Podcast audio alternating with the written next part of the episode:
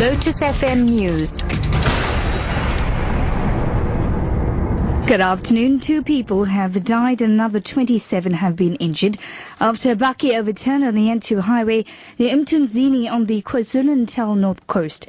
EMRS spokesperson Robert McKenzie says the cause of the accident is being investigated. Paramedics from KZN Emergency Medical Services as well as several private ambulance services have responded to a serious crash on the N2 highway near Mtunzini where an LDV type bakkie has reportedly overturned. They have treated a total of 29 patients at the scene. The, once the paramedics have stabilized these patients, uh, the majority of them have been transported through to Ngwelezana Hospital in Empangeni for continued medical care. The exact cause of the crash at this stage is not known and is going to be investigated by the police.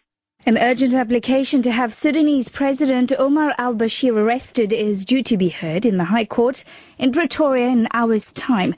Judge Hans Fabricius has granted an interim order preventing the Sudanese leader from leaving South Africa until the application has been heard. The Southern African Litigation Center brought the urgent application on behalf of a group of human rights organizations. There are nine respondents who include the Home Affairs Department. Nozim Tombi Mia reports. Earlier this week, a cabinet decision was taken to give temporary immunity to heads of state visiting the country to attend the summit.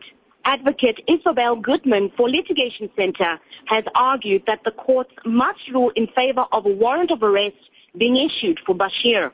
The International Criminal Court has issued two warrants of arrest for Bashir for crimes against humanity in Darfur, Sudan, an issue which the rights group believes takes precedent over cabinet's decision to give immunity to Bashir while he's in the country.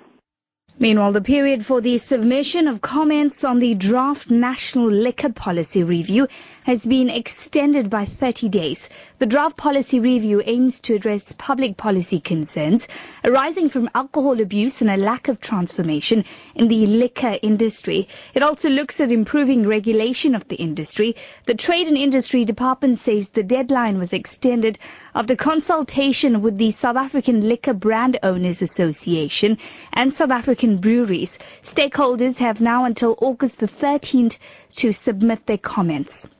The Nelson Mandela Bay municipality has taken the blame for the faulty electricity meter at Mayor Danny Jordaan's upmarket house in Summerstrand in Port Elizabeth. Jordaan and his wife were not billed for electricity for the past seven years due to a faulty meter. The Jordaans have not been living in the house for some time as they were based in Gauteng.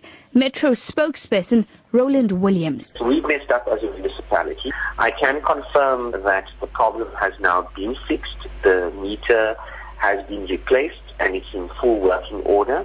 In such cases, we do a calculation and I can confirm that the customer has fully paid up that account. Mrs. Jordaan has declined the payment plan and just made the payment in full. And finally, to wrap up this afternoon, the South African Police Service has been called in to assist with the search for a lion believed to have escaped from the Karoo National Park near Beaufort West. Authorities have been searching for the lion for the past nine days. On Friday, it was spotted, but authorities could not get a clear sight in order to tranquilize it. SANParks spokesperson Fayrouch Ludick. We were expecting the assistance of the South African Police Services from Cape Town to join us in the search for Karoo National Park's missing lion. They had offered us their services, and although we haven't heard from the team yet this morning, the SAPS were expected to join in um, first thing this morning from Cape Town. Your top story this hour, two people have died and another 27 have been injured after a bakkie overturned on the N2 highway near Mtunzini on the KwaZulu-Natal north coast. For Lotus FM News, I'm Tracy Valaydham. I'll be back with more news at 3 o'clock.